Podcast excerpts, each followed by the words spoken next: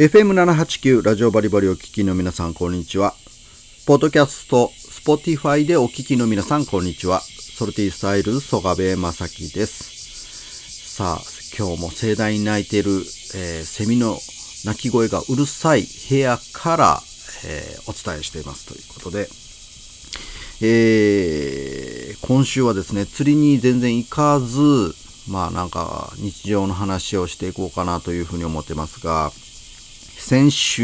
えー、日曜日にですね、えー、息子の、えー、陸上の記録会がありまして、まあ、その記録会を見に行ってきました。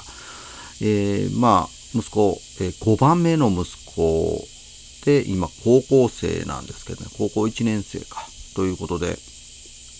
まあ、陸上をやってるわけなんですよね。まあ、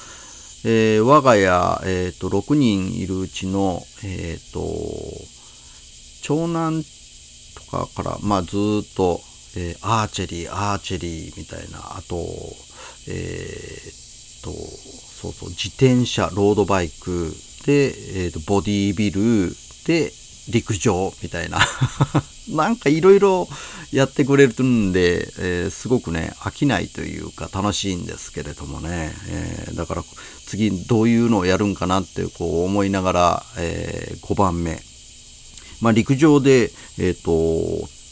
投擲をやってましてね。で、砲丸投げで、えー、あと、ハンマー投げ。このね、二つを今やってるわけなんですよ。まあ、砲丸投げはね、大体あの、まあ、想像がつくような感じなんですが、このハンマー投げっていうのはね、えー、普段皆さん見ないですよね。で、まあ、こうハンマー投げといえば室伏ね、室伏選手のあの、こう、ビュンビュン回して、うわーって飛んばしてる、あの風、なんかね、あの、目に浮かびますよね。えー、このね、ハンマーがですね、思った以上に重たいですよ。えー、っと、これがね、えー、っと、まあ、高校生とか、まあ、ハンマー投げって高校生からしかないんですよね。中学校にはないんですけれど、えー、まあ、一般男子とかの方になってくるとですね、えー、ハンマー投げ7.26キロだそうですね、えー、めちゃめちゃ重たいですね。思った以上ですよね。あれを振り回すんですよ。振り回したらそれは重たいですよね。女子のハンマー投げっていうのもあるんですよ。で、これ、女子のハンマー投げも結構ピュンヒュン回すんですけれど、これも4キロあるんですよね。うん、まあまあ重たいですよね。あれぐんぐん回して、こう、投げる、軽快に投げてるように見えますけれど、えっ、ー、とね、まあ、2、30人ぐらいの選手が、こう、まあ、記録会で、こう、ハンマー投げやってたんですけれどもね、男子、女子と。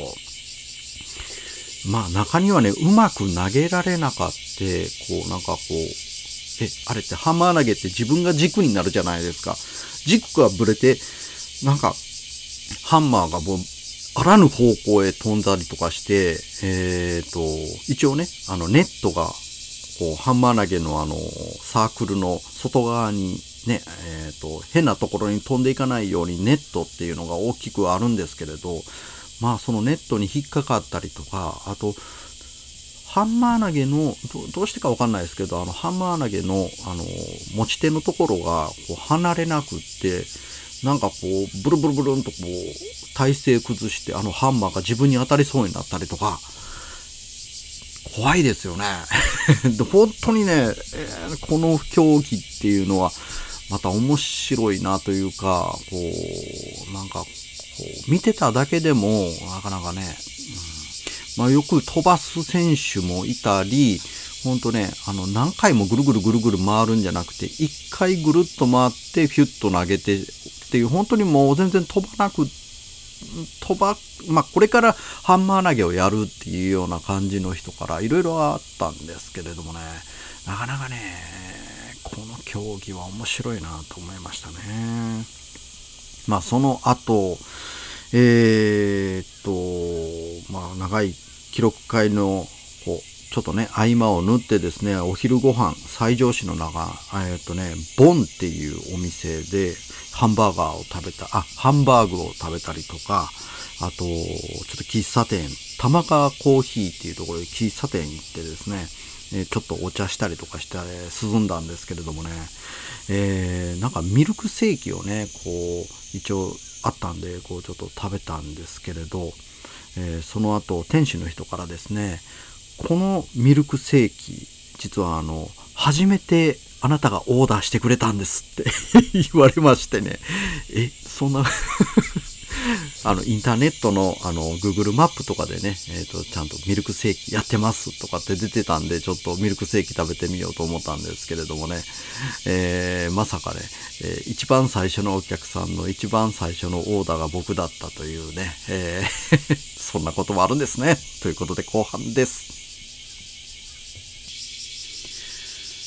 お送りしている曲は、ファンク・ザ・ピーナッツ、恋の罠仕掛けましょう。ということで、えー、まあ懐かしいですね。えー、まああの、この曲聴いて思い出すのがですね、まあ大学時代にですね、この話何回かあの番組でもしましたけれど、大学時代、あの僕、ゲーセンでバイトをしてまして、昔。そので学生の時にね、えー、セガっていうところでね で、えっ、ー、と、もうバイト仲間の、その、もう、あの、5、6人ぐらいなんですけれどもね、まあ、まあね、なんかゲーセン行ってる、こう、店員っていうのは、なんか、パッとしない子が、まあ大体いるような想像じゃないですか。まあそれがね、えっ、ー、と、なかなかの男前がね、2、3人いましてね、えー、で、えーまあ普段は、あの、そんなことしなかったんですけどね、あの、そ普段はっていうかね、えー、あの、夏、夏の海に、こう、ナンパをしに行こうっていう話になってですね、男前3人ぐらいが、えー、それに連れてかれるような形で僕も一緒に、あの、人生で最初で最後のナンパに行ったわけなんですよね。高知県のね、あの、えっ、ー、と、手井っていうところですよね。手井っていうところの、あの、浜がありまして、こう、ちゃんと海水浴ができる、あの、ビーチがありますんで、あるんですよ。えー、その、手井のビーチで、えー、当時、その、なんていうんですか、えー、ラジカセ、ダブルラジカセのでっかいやつ。もう、すごい想像して笑うっていうような感じですけれどもね、時代ですけれども、あの、ダブルラジカセに、こんな曲、多分ね、こん、こんな曲をかけながら、あの、ナンパしに行ってですね、えー、そのナンパした、えっ、ー、と、グループ、まあ、女の子、ちょうどその僕らも、えっ、ー、と、バイトの仲間が5、6人で行ったんですけれど、で、ちょうどグループで同じ人数ぐらいのところはないかなって言って行って、えー、5、6人ぐらいの女の子たちがいる、その、えー、ちょうどね、えー、グループに声かけて、えー、ね、あの、お友達みたいな話でしようとしてたんですけれど、そのね、えっ、ー、と、相手のそう女の子たちのグループの中に実はですね、えー、同じ僕らのあの、えー、バイト仲間の、えー、お姉ちゃんが 実はその中にいまして全然知らずにあのそうそうあそう詳しく言ったらそのバイト仲間のその本人はいなかったんですけれどえっ、とその本人の、えそのバイト仲間のえっ、とたまたまお姉ちゃんがそこにいまして、で、まあね、えーと、あの人たちはいかんよって言うて。あまあなんでいかんのか、まあ、顔、知った顔だったからあれだったかもしれないですけれどもね、まあ全然あの、えー、人生最初で最後のそのナンパ、撃沈しましたけれどもね、えー、後でね、えっ、と、その、原くんっていうね、あの、友達のお姉さんだったんですけれどもね、まあ、その原くんは、あの、その日、バイトの日だったんで、あの、セガのバイトをやってましたけれどもね、で、後で、あんたの姉ちゃん引っ掛けたよ、っていう話をしたら、あの、すごい、もう大爆笑の話だったんですけれどもね、えー、そう、すっごいもう今、今でもこう、ちょっと覚えてますね。まあなんかね、コロナでね、えっ、ー、と、なね、な、なん、あれやったらいかん、これやったらいかんとかって、よう言いますけれどもね、なんか若いうちになんかいろいろやっとくと、ね、あの、こんな、えー、思い出話もできるんじゃないかなとか思ったりするわけなんですけれどもね。ナンパはね、やっぱり一回やっとけばいいかもしれないですね。僕は全然、あの、う、うまくできなかった方ですけれども、やっぱりね、いい経験だったなっていうのをね、今になっても思いますね。うん。すごい。あの、お姉さんがいなかったらうまくいったかもしれないですけれどもね。ということで、時間がやってきました。はい。また来週をお楽しみに。まあ暑いですけど、皆さん、あの、熱中症には気をつけて。ということで、来週のソルティースタイルをお楽しみに。それでは、また。